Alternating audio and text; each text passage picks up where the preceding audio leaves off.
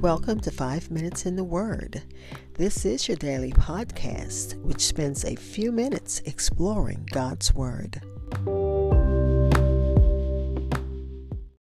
We are continuing our study in the book of Acts. We're in chapter 26, looking at verse 28, read from today's New International Version. Paul's direct question to King Agrippa, his question was, Do you believe? Did you believe the prophets? And then he responded for him, I know you do. So, this direct question to the king probably embarrassed him in front of this powerful crowd.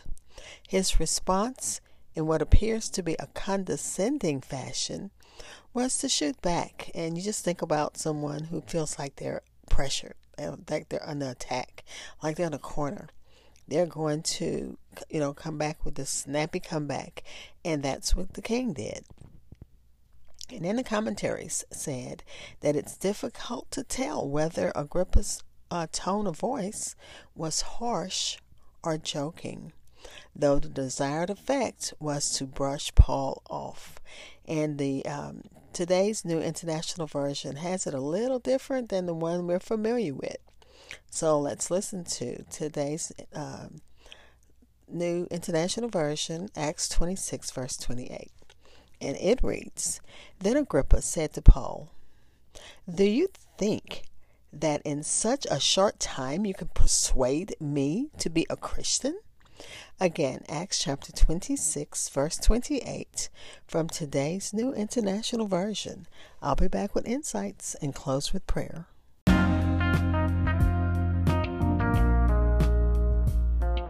Hi, this is Hope Scott, and I pray that you are enjoying my podcast. Stitcher listeners, you can listen, like, and follow on Pandora.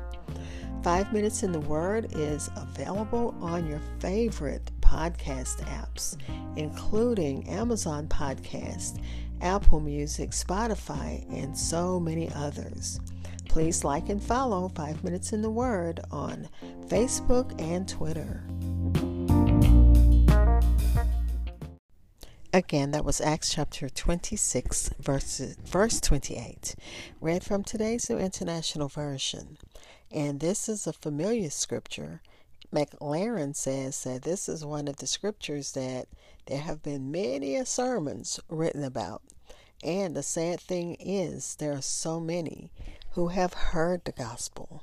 And like King Agrippa, they were almost ready to accept, whether they were in, in jest because they were in a corner, backed into a corner and didn't know what to say, or they just weren't ready and wanted to continue whatever lifestyle they were in. Uh, the the passage, the way we've read it all our lives, says, "You almost persuaded me to become a Christian." But uh, let's listen to Maclaren and Ellicott. I've kind of uh, written a, a lot from both of them. Well, they both had a lot to say.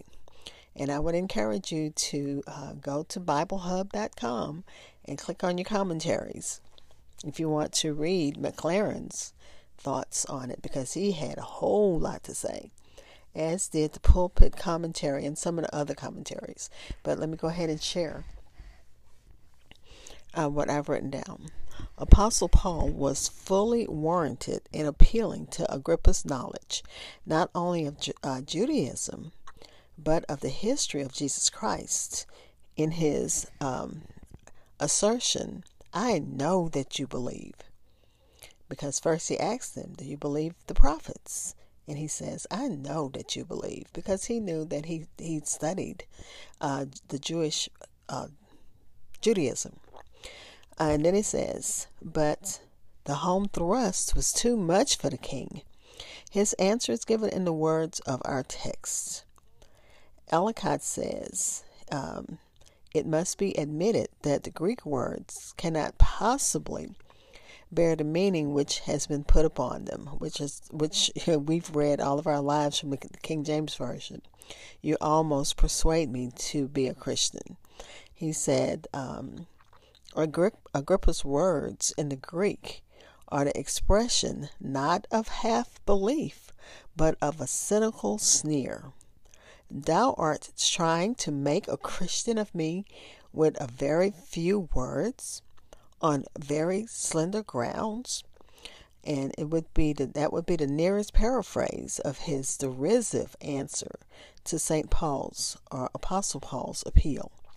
He was half amused and half angry at the apostle's presumption in supposing that he could so easily or so quickly land this big fish. And a lot of my husband says it all the time. You can't just uh, when you're fishing, you have to work with the fish. You, it, some of them are big, and it takes a long time to bring them in. So it's the sense of you can't just uh, throw the line out and think that I'm going to come in that easily. It is more uh, difficult. It was a more difficult task than you fancy. Or, it says Paul, Agrippa is saying to Paul, this is a more difficult task than you think to make a Christian of a man like me. It was, it will seem, uh, and he was being evasive as well as derisive and he didn't answer the question that was put to him because again he might have been embarrassed because he was put on the spot. Or he didn't want to say right in front of this crowd you know give a, a definite answer. But uh, again this, the way we've read it all of our lives you almost persuade me to become a christian. So when he asked him about faith in the prophets and jesus Agrippa refused to believe and to say he believed. That's why it says Paul almost persuaded him. But of course, you can't be almost a Christian. You accept Christ as your Lord and Savior, and because God gives us volition, He doesn't make you do anything, and we thank God for that. We don't have that kind of God where we have all these uh, great restri- restrictions and you have to do and all this stuff. We have, um, of course, we do have to live a godly life, but let me go ahead and continue. I'm getting off task and I'm running out of time. Far from being admired for how far he did come, Agrippa condemned himself even more by admitting how close he had come to the gospel, even in jest, and how clearly he understood it while still rejecting it because he he did understand it. If Agrippa were to say he did not believe the prophets, he would have lost the influence of his Jewish cons- uh, consist. Um, I can't get that word out of my out.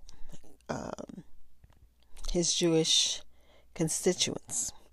If he were to say that he did believe the prophets, then he would have played into the hands of the of Paul, the evangelist, who then would say to Agrippa, uh, "What do you have a reason not to believe in Christ?" So Agrippa just retaliated quickly, reminding reminding the apostle, who was the prisoner and who was the potentate. Do you think you can make me a Christian so quickly? The question may have been a jab at Paul and his message, saying that he would not so easily, he couldn't be persuaded um, so easily by Paul as the other converts had been. And that's according to Life Application Study Bible. Let's pray.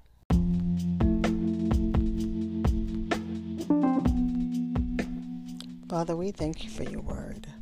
We pray for those who are like King Agrippa who said, You almost persuade me to be a Christian, or even those who say, Do you think you can make me a Christian so quickly? So we pray for those who are out there sharing the gospel, those whose mission in life has been and is to uh, share the good news of the gospel with those who are lost. We pray for them, Father. Pray that you give them the words that they need to win those who are lost to you. And even right now, God, we offer Christ to those who are listening to this podcast or podcasts like this that offer um, instruction, offer life because that's what your word is. Your word is life. So we pray for those who are listening, who are searching, whose heart is hungry for um, salvation, for a change. For those who might be serving idols and they're like, uh, they don't want to do this because there's nothing, no, there's idols are nothing. They are pieces of junk. Anything that you can make with your hand can't be a God because you made it with your hands. So, God, we thank you that we serve a Father that is all knowing, all seeing, that you aren't you weren't created with human hands. You have eyes and you see. You have ears and you do hear. You have hands and you do reach out for us. And we thank you for that, Father. We're praying for those who are seeking you. Let them right now accept Jesus as their Lord and Savior. Father, we're praying for those who need you in a special way and thanking you in advance for answered prayers. And anyone who's who's seeking, you can just respond. Find find a church, find a minister, find a, a godly church, because there are those who pretend to be godly and they're not. So if they're not preaching Jesus, His life, His death, His burial, His resurrection, and His ascension they are not teaching the gospel. Thank you, Father. And we pray and thanking you in advance for answered prayers. Amen.